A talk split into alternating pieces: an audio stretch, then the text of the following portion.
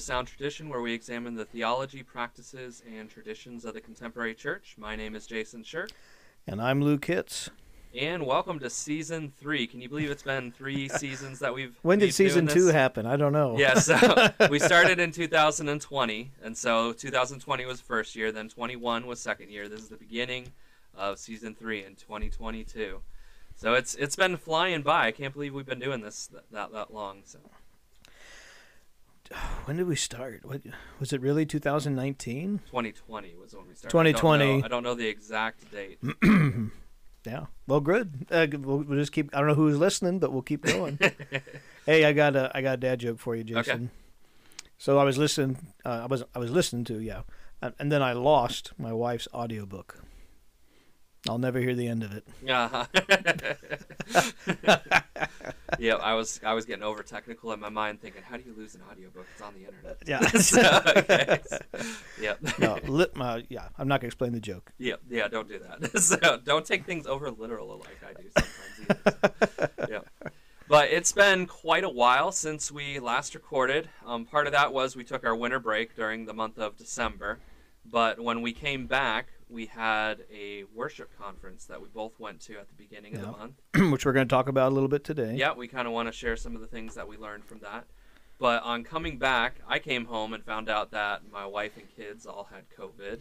And then my family had been running around with his with family, family yeah, so while we were gone. So they're all like... at the airport, pounding on glass windows, slapping yeah. COVID on the window while we're pulling into the airport. That was pretty cool. Though we came back and they had a whole bunch of handmade signs. They held up the window like we yep. missed you, Daddy. Luke didn't. Luke didn't know this was going to happen. I had been told that it was going to happen, so I pointed it out to Luke because Luke would have walked right on by all the kids. So. Yeah. I was like, "Oh, look at that." But... Yep. so it, it was it was great, even though they can't come into the gates and all that stuff. It was it was still a good experience there. Yeah. But yeah, so my, my kids had it. They were exposed to his kids, and then as the week progressed, I ended up getting COVID as well, and I was out uh, for about a yeah. that. You know? so it's it's been a little bit yeah. of time trying to get back into into yeah. recording our podcast. I feel like Harvest Hills had the Black Plague for a couple weeks. Yes, yeah. So, yeah, we were we were down quite a bit. But we we wanted to kind of pick up with that excitement that we had when we were at the worship conference. We want to kind of share some of those ideas that we had while we were there, and hopefully we're still passionate about that. We're still excited about that, even though it's been a couple weeks. Since, I went back and the, watched, the and you guys can do this too. Go to the mm-hmm. worshipconference.com, and you can rewatch. Uh, you'll have to kind of scroll back down through the videos, but there's a, a button there you can click to watch the main sessions, and uh, I've been re-listening to those, and yeah, they were good. Yep. Now, when when Luke and I were were sent to the worship conference, we really came from two different perspectives. Luke was largely going to kind of get more of a practical sense for okay, what are some good ideas for running a music program within the church? My perspective was a little bit more of the philosophic side of things. I wanted to know okay, how do you set the tone for proper music within the church? How do you teach proper music within the church? And how do we understand this concept? And I'd, I'd been to music camp before at the Wilds, and it was a little bit different. I felt like at the Wilds there was more of an emphasis on the practical. Right. Get up with Dave Parker and learn how to sing properly, or here play play this on piano.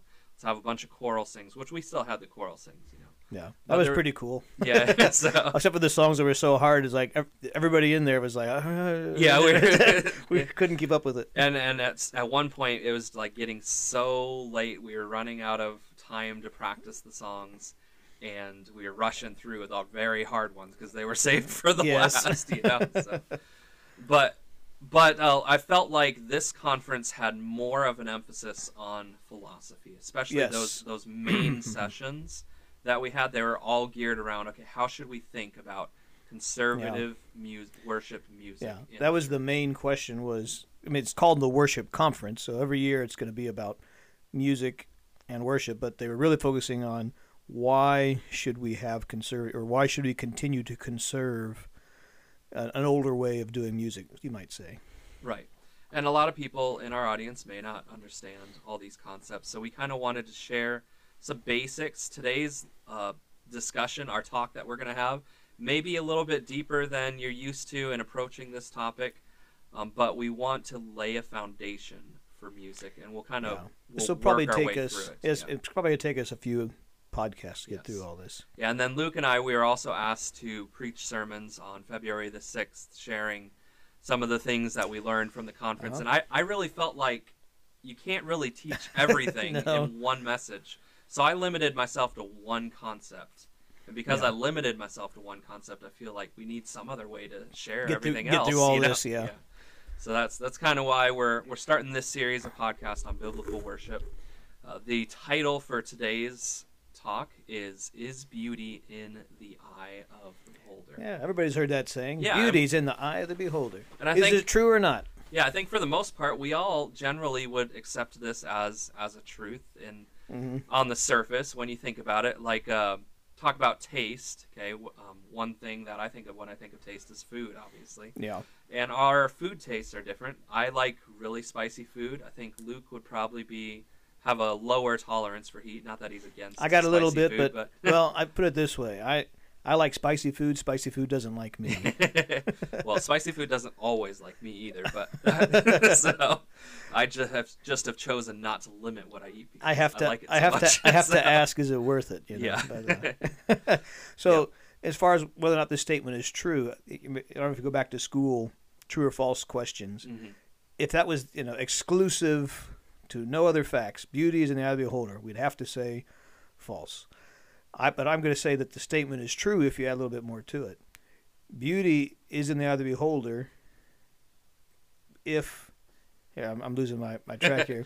Luke and I are probably going to approach this question a little bit differently. I think because I, I would say it's not in the eye of the beholder, and I'm going to define it. what what in the way, eye of the so- beholder is The not beauty, beauty. but really comes down to your preference. Yes. Like there's still objective beauty, Mhm. but you can take your choice. And in in that sense, the thing that you're choosing, say, well, that's what I think is the most beautiful. Well, that's that's your preference, but the, Mhm. you're not changing whether or not something can or cannot be right and beauty really the the level of beauty is kind of like on a sliding scale there are some things that are clearly ugly they're not pleasing to the lord they're they're not according to that standard of beauty and but where i where i probably would be a little bit more um, definitive than i think luke is on this is that um, the appreciation of beauty doesn't have anything to do with Correct. is beauty No. objective No, I agree with that. so, you know, that's that's just my experience from beauty. And to be honest, our experiences are determined by how we were raised, by our appetites that we've developed because of what we were Mhm. fed. You know, I like spicy food because I lived overseas and ate spicy food a lot. But as far as music, if all you've listened to is country western music, you're going to have an appetite for country western music. That doesn't determine whether it's objectively beautiful or not. That just Right. determines your taste. And and taste in that sense is being used as a as that subjective preference for something. This is what I wrote down as we've all heard these sayings, subjective Mhm. and objective. You know, but just break that down just a little bit more. It's really simple. Subjective means it's based on the subject. Right. So if Jason and I are looking at the same thing, let's say a spicy chicken sandwich, that's the object. hmm But I'm the subject. Jason's Yeah. a subject. I'm another subject. Yes. Jason looks at it and says, "Oh, that looks good, and I like that." And I look at, it, I'm like, "No, I'd rather have the not spicy one." Yeah. That is really it comes down to preference, right. and it's okay to have preferences on something as the subject, but we're still saying objectively things have intrinsic beauty. Yeah. So that, that and that word So intrinsic. we've kind of we've kind of started with our lead here. So Yeah. Well, this this really is the the whole philosophical point because for Christians, when it comes down to this idea of worship Mhm. and music, there was there's been this idea that's kind of started back in what was it the 70s with the uh, 18, 1878 is the is where beauty became subjectified. If you're if you want I to was go back to I was that, just gonna yeah. say the CCM, but in the. CCM movement, yes, yeah. So, this idea amongst Christians that there is no objective standard for music. right. It's just as long as it's you like it, as long as it's you know the message, as long as the words are good and pleasing to God, then musically, it's all subjective. Right. And it's kind of interesting that really Christians are the only ones saying that. Yes. Secular secular musicians have always accepted that music without the words carries a message and that Mhm. it has moral value. I mean, the founders of rock and roll specifically said our music is sex or our music is intended to incite rebellion, you know, in the culture. And that that was something they took for granted. And musicians today, they know those truths. That's why they perform their music because they want to have send out a message in the first Right. place, you know? So if something has intrinsic beauty that I just put down the definition of the word intrinsic, Mhm. belonging to the essential nature of a thing, occurring as a natural part of something. So what we're stating, and uh, we're going to look at some Bible verses here in a second, that makes them definitive statements about the intrinsic beauty of God. And it's not that's not subjective. It's not well. Christians think God's beautiful, but heathen might not think God's beautiful. Mm. It's a statement of of fact that in His very nature, He's beautiful. I skipped over reading. I- I think this was a great little note that uh, pa- uh, Pastor Harding put in one of his. It's about a chess game. This is a short paragraph. Let me read this paragraph real quick. I don't know how to say his last name. Miguel Na- Nadorf? Naj- Nador. Nadorf? No, J- Sorry, okay. I'm a I'm a chess buff, so. I don't know the name Miguel Yeah, so- Miguel Nadorf. Yep. He was a Polish chess grandmaster, and he received a brilliancy prize for a chess victory, which has become has come to be known as the Polish Immortal. That's a cool name, the Polish Immortal. A relatively short game of 22 moves, containing diverse combinations of play with seven sacrifices. If you don't know chess, that means he deliberately lost pieces Right. By Nadorf. I said it wrong again. Najdorf, leading through a series of forced moves on his opponent's part, meaning he forced that person to give up their pieces. They didn't choose to, they, he made them do it. Culminating in a crushing checkmate. 22 moves. This particular chess game is truly beautiful. Now, why is it beautiful? Is it because it, the pieces are colorful? Is it because the chessboard was made well? Yep, the, That's car- a beautiful- carpenter who The- the, pieces. that was a beautiful chess game. Yep. Uh, not it had nothing to do with color, anything based off sight other than watching it. Mhm. It was beautiful because of the logical coherence and the variety and the combinations of force, time, and space within the principles of the game of chess. Right. So, why would we somebody look at that game and can objectively say that's beautiful? There is no subjectiveness to it. It's not. Well, I think that was a terrible game. Yes. is that there, there there is no other option than to say it had inherent beauty, intrinsic beauty, because of how masterfully it was done. Right. And in, in the arts, we have what we call the transcendent value, values or virtues. Mhm. Um, one of those being truth, another being morality or goodness, and then you have beauty. Those are our transcendent truths. And when it comes to the nature of truth, we would all say that, as at least as evangelical believers, we, we would agree that truth is objective. Okay? There is there is a standard for truth. God is that standard for truth. And just as a reference point, you can look at uh, John 14, verse 6. Jesus says, I am the way, the truth, and the life. So, where does truth find its source? It finds its source in God. And how many truths are there? it's the truth. One. Yeah, one one source of truth. And I think like like I said, most evangelicals we, we take this for granted. But not everybody in the world does. You have progressive Christianity. You have the lost world that believes that that's just your truth, right? Yeah, that, that's very much in our culture today. Your Yes. your truth. and I, I think of it like I could believe that I have the ability to breathe underwater without any special devices. I have the superpower, like maybe I grew gills Yeah. or something, you know. So you can drop me off in the middle of the ocean. What's going to happen? You'll live your truth for about two minutes. For, if, if that, yeah. So, yeah. Without the aid of some breathing device, I'm going to die. I'm going to Yeah. drown because the objective truth of the ocean is I can't breathe under the water, right? And that that is just a glimpse of this concept that there is an objective truth. You Yeah. can't deny objective truth because objective truth is found in God Himself. One of the things that makes this so hard, though, is because it's not as easy to define. It's not just black and white. It's not. You can't just you know like you look at an apple tree and you see Mhm. apples. That that is an apple tree. That's easy. Right. We're yeah, trying a lot to, of we're it trying is to define the understanding of, of, of objective truth is the issue. You know. There was a uh, a man who spoke. He actually spoke from was it China or Japan? It was Japan. It was China. He's in China. Yeah, he's in he's in uh, Hong Kong, I think. Yeah. He was supposed to come, but he ended up not being able to come. So he actually recorded it ahead of time, and we, we watched his recording. And he was talking about the field of aesthetics, and Mhm. uh, it, it most of it went over my head. Honestly, Yeah. I was like, "What's he? What did he say?" but but in general, he just there is a, and I think it's more of a Eastern thing than a Western thing. Mhm. Um, but there are people who are philosophizing and studying what makes things beautiful. Why are they beautiful? Mhm. And really, what we're talking about right here And what I thought was so fascinating about it was this is these are you know not necessarily people who are using the Bible; they're just using logic. And a lot of these people are coming to Secular the same secular same people. They're coming to the same conclusion that we're that we've already been to. Mhm. i there's a there's a quote. You, I don't know if you've got the quote there, and somebody made about it. Uh, it was it was he said it and read the quote. And I was like, that's a great quote, and I wished I'd looked it up now. but yeah. but basically saying it, this was from hundreds of years ago that the philosophers have come to the same conclusion that theologians were already at yes. a long time ago. But we've moved away and they've come back. Right. So, yeah. Well, you, Yeah. you know, our culture has moved away from God. Right. You know, very, very. I think it's one of the reasons why the music has gone the way it went because there is no God. We can do whatever we want, but now they're after doing whatever you want for a while, you're like, oh, I can't breathe underwater. you know, yeah, you start, and you're like, okay, well, what is the truth? And then they're they're coming back around to it.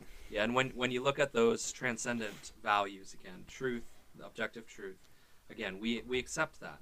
And then as a Christian, we also accept objective morality, right? Because we know right and wrong. God defines right, what's right and wrong. And I mean that's the whole point of the law in the Old Testament was to say, okay, this is good, this is bad, and help people discern that. That was based on God's standard Mhm. of morality. And that has not changed over time. That's not just subjective, like, okay, I feel I can commit adultery because I love this person, and so love Mhm. overrides that. No, that's objectively morally wrong. You know, Right. and, and we we accept that as a Christian, objective truth, objective morality, but so often we we deny objective beauty. And that's that's where we've got to start with this Mhm. discussion. Is there an objective standard for what is beautiful within the Yeah. realm of arts? So we've got these three points by uh, Duane Lindsey. What does the F stand for? What's that first? I don't know. I don't know his first name. F, F. Duane Lindsey, a Yeah. Christian. This is a kind of a Christian perspective on this On idea aesthetics, of yeah. aesthetics. Mhm. He identified three qualities, and I thought these are really would be good to point out. They're a very good place to start with when you're trying to understand aesthetics. Yeah. So it, th- these would be concrete rules across all cultures, Mhm. across all preferences that are going to be true. Universal standards. Universal standards of beauty. Yeah. So number one is unity or integrity. Right. He said a well knit uh, internal unity, completeness or wholeness. It's like a painting. It's like if you had uh, Picasso. I don't like Picasso. I think his are. I, I, see, here he goes. Yeah, I know. That's- see, that's I think his stuff is weird. Well, well, let's just let's just stay with Picasso. Yeah. He makes a painting, and he has another painting that's half finished. Mhm. Which one's better?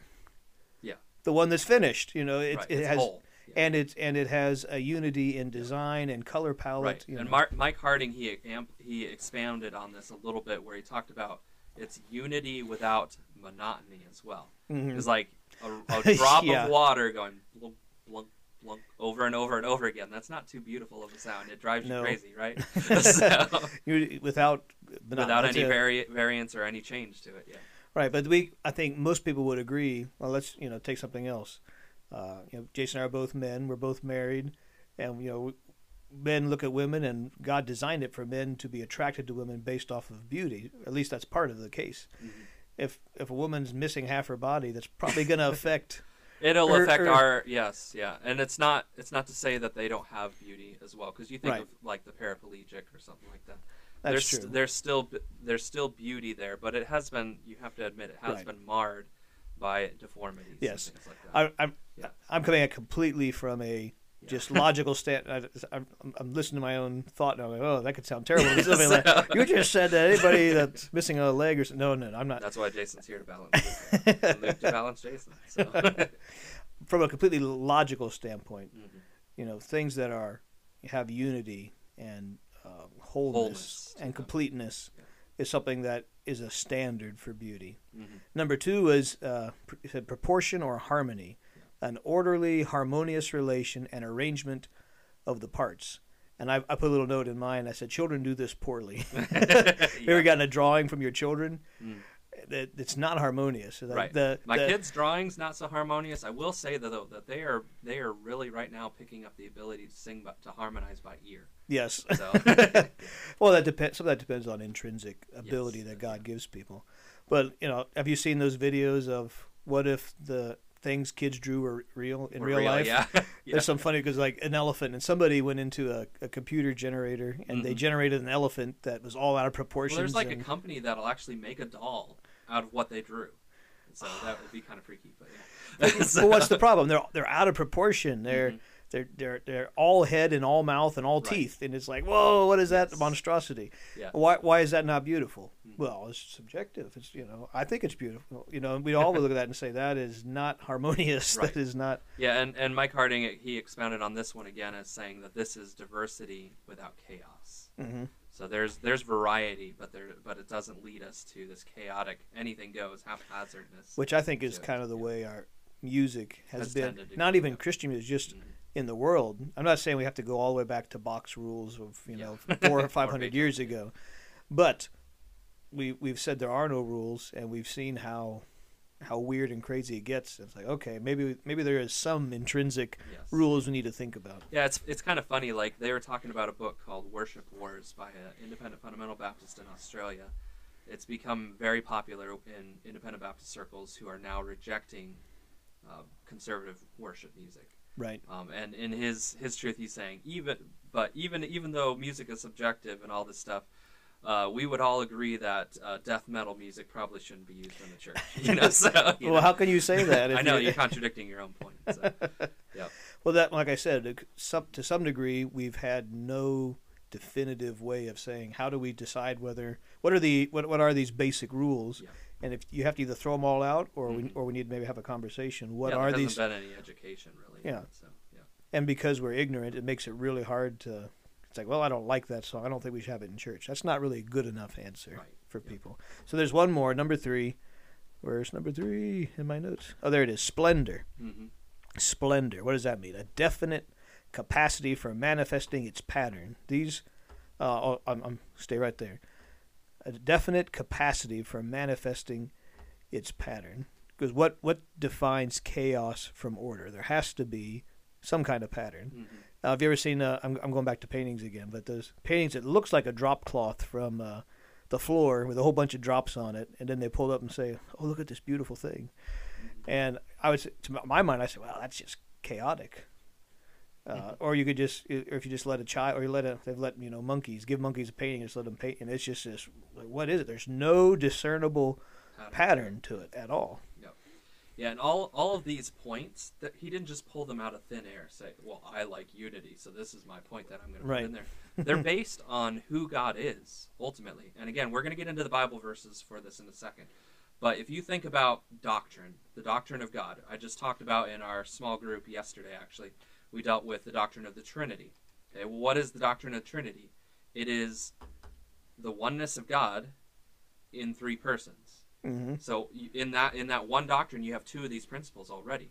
You have unity, the unity of God, and yet you still have diversity because you have the three persons within that Godhead: the Father, the Son, and the Holy Ghost. Those are the, those are those first two principles, and then the concept of splendor is God's greatness, God's majesty in who He is. But you want to tie it into that repeated pattern idea. I think of the song you are always good. You are only good. You are mm-hmm. always good to me. The mm-hmm. idea God mm-hmm. is always good. That's a pattern of his character. It's he never fails. Yeah. We might we might on the surface look at something bad that happened and say, well, that's a violation of that because something Right. bad happened. but God has a way of working the bad for the good, and and Right. that and so God is always good, even in the bad that we see on Yeah. the surface. The song is still being written. Yes, Of our yes. life. It's yeah, not- and we've talked about this before. The pattern, the pattern. When you look at it on one side, it's chaotic. Flip it over, it, it's a beautiful picture that God's weaving, and we just don't know what Right. that, what that full picture is. But yeah, but all, and that that really was. Uh, I only got to hear the main Mm-hmm. uh, sermon that Pastor Harding did, but Jason got to go to the other one. But I thought his presentation was really good. He went down through Philippians four. What is it? Seven. In the first one, yeah. The first Whatsoever one. things are true, that passage. Which other things are honest? Which things are true? Which Mhm. things are of good report? What, uh, lovely. I, I'm, and I think doing we'll, order. we'll probably deal with that in more detail in another in another podcast because I do want to delve into to Yeah. that aspect of it as well. But I mean, let let's do some Bible verses here. Yes, here. yeah. Uh, if, you, if I have ones you don't have, I'll just throw them in Yeah. afterwards. So okay. Uh, Job 40, verses 9 and 10. Hast thou an arm like God, or canst thou thunder with a voice like him? Deck thyself now with majesty and excellency, and array thyself with glory and beauty. Psalm 8, verse 1. O Lord, our Lord, how excellent is thy name in all the earth. Who has set thy glory above the heavens? Okay, let me let me jump in real quick. So it's easy to come up with these references if you Mhm. look for the word beauty, but however, beauty is not used in every single one of Right. these references. So I did a word study, and the Hebrew words used for beauty also are majesty, glory, honor, their uh, splendor. There's uh, the ornament of something. You know, those are all words that that are synonyms that are used in the semantic range for this word beauty. Beauty. Right. Yeah. There's a And lot ex- of them. Excellence was the one in that verse. That's why yeah. I jumped in. Yeah. Give you the, no, that's a good point to, to put in there. Uh, there's a lot in Psalms. I, I trimmed it way down. Psalm 45, 2 and 4. Thou art, 2 through 4. Thou art fairer than the children of men. Grace is poured into thy lips. Therefore God hath blessed thee forever. And then, uh, O most mighty with thy glory and majesty. Verse 4, and in thy majesty ride pros- prosperously because of truth and meekness and righteousness. Skip down to Psalm 145, 10 through 12. All thy works shall praise thee, O Lord. Thy saints shall bless thee. They shall speak of the glory of thy kingdom and talk of thy power. And then down to end of verse 12, and the glorious majesty of his kingdom. It's not just Psalms. You got Isaiah, a couple in Isaiah. Isaiah 24, 14. They shall lift up their voice and they shall sing for the majesty of the Lord and shall cry aloud from the sea. And then 26:10, let favor be showed to the wicked, yet will he not learn righteousness? And my my notes got mixed up there. and uh, uh, let's oh, at the very end of the verse, and will not behold the majesty of the Lord. I mean, uh, over and over and over again. We got Yeah. Zechariah, Chronicles. Mhm. It's all through the Bible. Yeah. And then I got I got a couple more that I wanted to add in here. Psalm 27 verse 4. One thing have I desire, desired of the Lord, that will I seek after, that I may dwell in the house of the Lord all the days of my life, to behold what The beauty of, of the, the Lord, Lord. and to inquire in his temple. And then Psalm 96 verse 6. Honor and majesty are before him. Strength and beauty are in his sanctuary. So beauty is in God's presence. It's in his sanctuary. Right. And then uh, Isaiah 28, verse 5 In that day shall the Lord of hosts be for a crown of glory and for a diadem of beauty unto the residue of his people. God is our glory and God is our beauty, according to that one. Now, I found a, another verse while I was doing my word study on this that actually comes from the Apocrypha. So, as independent Baptists, we don't have this in our Bible, but Orthodox churches, Catholic churches, they might have it. And when you approach the apocryphal books, it's important to understand that they aren't considered to be divine scripture, but that doesn't mean they aren't important Jewish writings. And this is reinforced by the fact that many of the New Testament authors quoted the apocrypha. yes. They quoted verses from that, especially in the book of Hebrews. You'll find a lot of quotes from the apocrypha.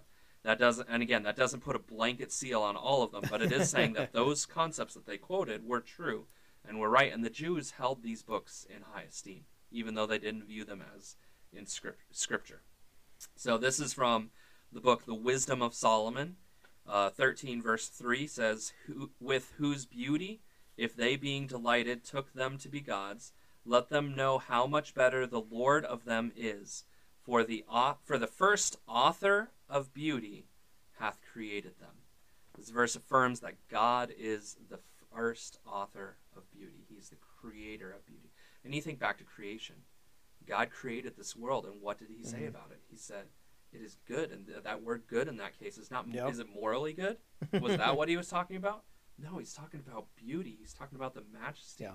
of what He had created. and I don't know not everybody's a Christian, but you know we're saying that from the very creation itself, the Bible says that God laid out an order hmm to everything, and the reason we think things are beautiful is because God thinks they're beautiful, Right. because He made it that way, and there and there are objective ways to to measure that. Right, and those things were a manifestation of his character, his Yes. who he is, his nature, because he Yeah. is that beauty. Yeah, everything spins back to Yeah. God as the source.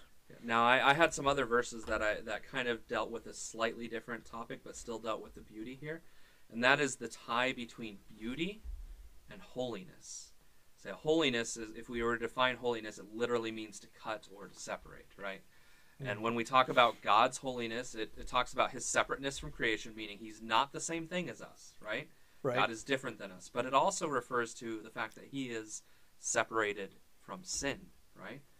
And uh, so when you when you approach worshiping God and you approach the topic of beauty, there's some other verses that deal with this connection. Second Chronicles 20 verse 21, the priests were commanded to sing God's praise in the beauty of holiness.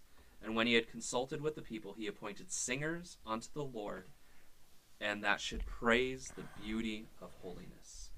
Okay, so they're they're praising the beauty of holiness. Another one is Psalm 29 verse 2 which says, Give unto the Lord the glory due unto his name, and then worship the Lord. How?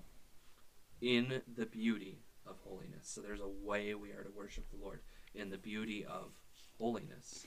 And that, that kind of ties in with the last one here that there is a holy way that we should worship God, that manifests that beauty, that, that glory, that majesty of God. Psalm 138, verse 5. Yea, they shall sing in the ways of the Lord, for great is the glory of the Lord. And this verse is making a contrast with the ways of the heathen. This is the ways of the Lord that they will sing. And why? What is the basis for the ways of the Lord?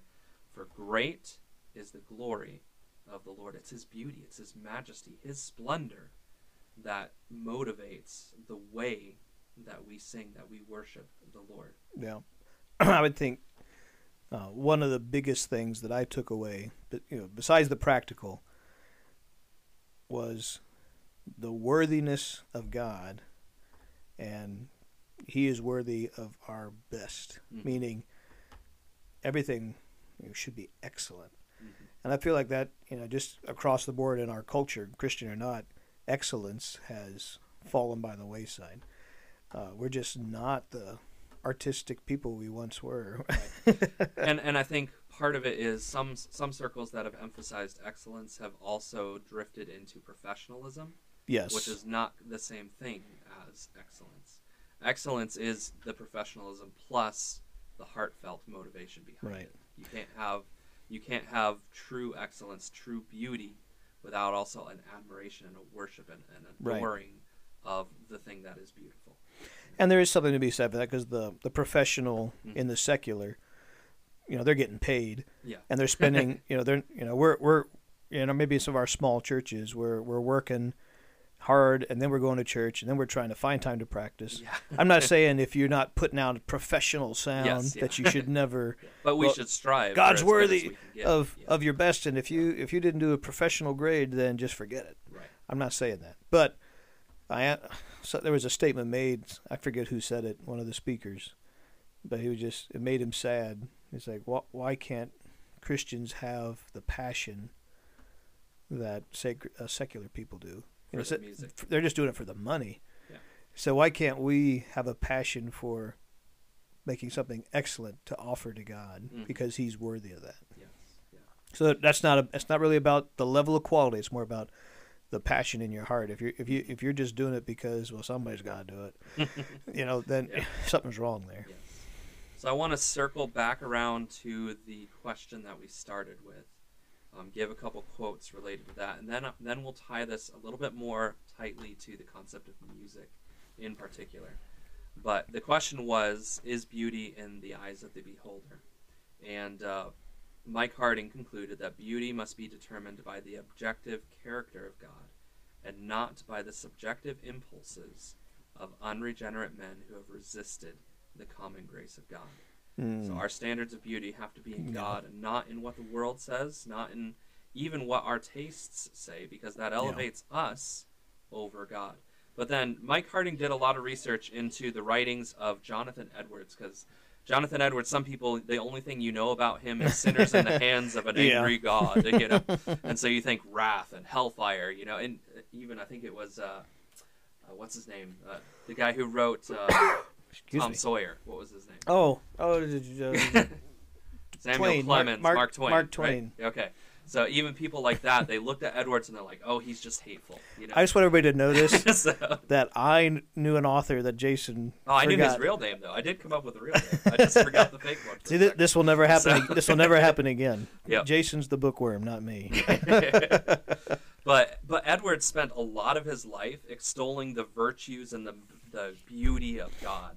In one of his books, The Nature of Virtue, he said. God is the foundation and fountain of all being and all beauty. from whom all is perfectly derived, and on whom all is most absolutely and perfectly dependent, of whom and through whom and to whom is all being and all perfection, and whose being and beauty is as it were the sum and comprehension of all existence and excellence, much more than the sun is the fountain and supreme summary comprehension of all the light and the brightness of the day. So that's a big long quote. You can unpack it, but he, but key thoughts here is God is the source, the foundation of beauty, and He is all. He's not just the source of beauty; He's the source of all that is all that all that it is, the perfection of it, the the some existence of beauty and excellence is all found in God Yeah. Himself. You know what else Mark Twain said? Famous, This is not Mark Twain here, so yeah. ahead. So, what Mark Twain say? Mark Twain. He was asked if uh, he believed in infant baptism. hmm He said, "Believe it. I've seen it done." I've seen it done. Yeah. So, Oh, it has nothing to do with it. Yeah. It just came to my mind. But so as as it relates to music, I think a lot of times the Christian seeks to make music subjective because they don't want to submit to the message of good biblical music. And C.S. Lewis actually commented on this. The first demand art makes on us is to surrender. Art Mhm. without words. I mean, art, art. I mean, art can include words, but art without words demands something of us. It demands us to surrender to the message that it is trying to communicate.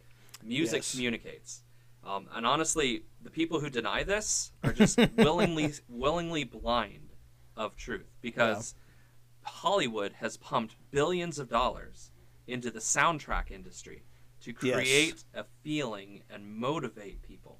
Now, I have a clip that I want to play for you guys. I'll, I'll drop this in later on, but I've already played it for Luke. But it's a clip of what we call the Nightmare Machine. Now, as you listen to this, tell me that that doesn't make you feel creeped out. There's the rulers, the reverb tank, the EBow.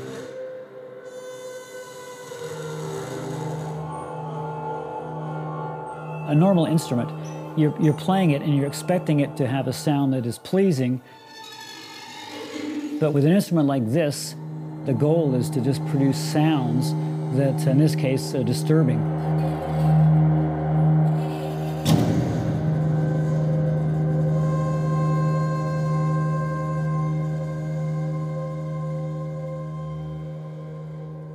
It doesn't convey a message. It doesn't stir up an emotional response.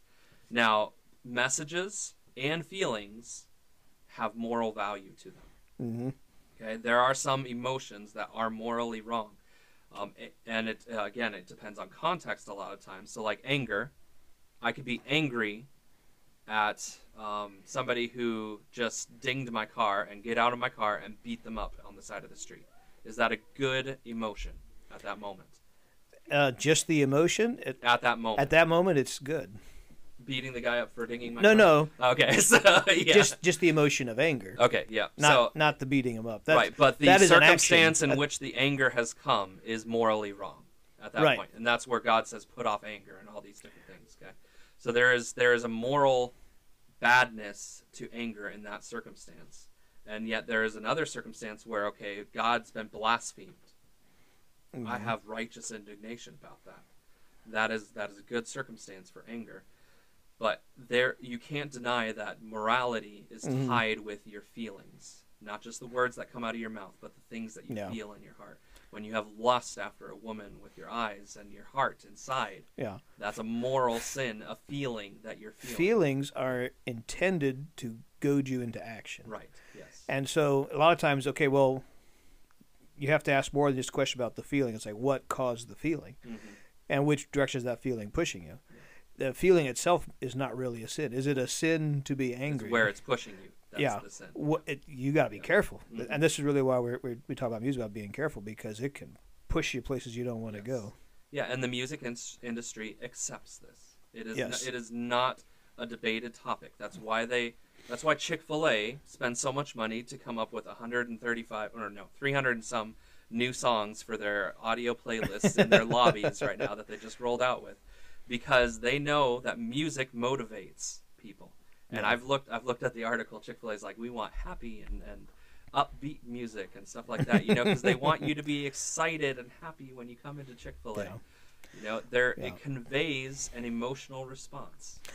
So I think a lot of Christians would agree with that. Mhm. But when if you want to make the rubber meet the road on this whole, you know, about beauty being the eye of the beholder, say what, you know, music that we are, particularly in church. This that's really the whole question. We're talking about Mhm. praising God, you know, with our music.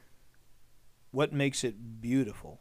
And some people, is, you know, it's it, to some degree, it's a different question than It is what is what what is moral and, yeah. and immoral. Yeah. But people would disagree and say, "Oh, I think this." That, I don't think rock, any any genre of rock music is beautiful personally, but some people say, "Oh, you know, I, I just love it, and God must love it too." And so we're we're saying we, we think if we apply some of these Yeah, and- metrics to to, to some genres of music, it can be pr- some some genres are easier than others, but some it's really gets clouded and gray, and that's why it's mixing. and that's why there's that's why this issue is hard to deal with because you can't just give a Bible verse. You can't just give a clear. You know, there's well, why is this genre bad? Why is that song bad? It's like, Yeah. well, you know, and then you have to get into it. Right. And and as far as aesthetics go, there's more study that needs to be done on what those universal standards. It's not just Right. classical music that determines what is beautiful. There is a universal aesthetic that we need to understand. And we've given you Yeah. three points that you could take and you could start studying Right. the unity, the diversity, and the splendor concepts in the aesthetics. Now, I know some people will, will also argue um, the concept of taste again. Now, Right. oftentimes we define taste incorrectly. Taste, according to Merriam-Webster's dictionary, is the power or practice of discerning and and or enjoying whatever constitutes excellence, especially in the fine arts. Mm-hmm. Okay? In the realms of arts and beauty, taste is the power to discern beauty from ugliness. Right. That's ultimately what, and, and, and from excellence. That's ultimately what it comes down to. So it's not you; it's Right. your ability to discern what is objectively out Yeah. there to be beautiful. We've we've or turned we've turned taste into meaning whatever I like, but that leaves the logical out, and it Mhm. and if and it leaves out the fact that taste can be corrupted. Yes. You know, just Yeah. you know, take take food for example. You know, I, I've gone back and forth between giving up pop. There's times I've given it up and I've gone back to it. But if you give up pop for a long time, you know, uh, Mount. Mountain Dew. You you stop. You don't have as strong a desire for it, and if you go back and drink it, it's like it's like a punch in the gut. It's like, well, this is so strong. How did I how did I just sit down and drink a whole bottle of this Yeah, at and? I've recently experienced this. Like I've switched to Dr Pepper Zero because I want the no calories. You know, so Yeah. and it, and it tastes good to me. But every now and then, when it wasn't available, I've grabbed a regular Dr Pepper, and it's like so sweet. You know, Mhm. but I would have I would have imbibed that constantly before. But my taste has changed because of Uh-huh. What I've habituated myself and I to think be able to I think the same thing is true with music. It's Mhm. you can you can develop your taste something like oh I don't like that. You know, a lot- I've heard I've a lot of people tell me this. You know I don't like classical. music. It's so boring. Well, their their taste has been so diluted by I call it the junk food of music, Mhm. and that's that's what they want because that's what their taste has been corrupted to. But it, this definition of taste is it brings in the logical and discerning. Yes. Now, one last argument we'll deal with is some people might say, well, all those references, those were Old Testament references. Oh references. yeah, so I've heard this, this, and they'll say this doesn't apply to the New Testament believer. That's just for the Old Testament Jews, maybe. Okay. And I am not going to deal with it in depth tonight. On February 6th, Luke and I will both be preaching. Um, I'll be preaching in the morning at Harvest Hills Baptist Church in Yukon, Oklahoma. which is And- not this Sunday but next Sunday. Yes. So we'll have another Yep. Wednesday to. Yep, and Luke Luke will be dealing with it in the evening, um, and what I'm going to try to approach is uh, largely this concept. Um, do, does this mean that because it's Old Testament, it has nothing to do with the believer?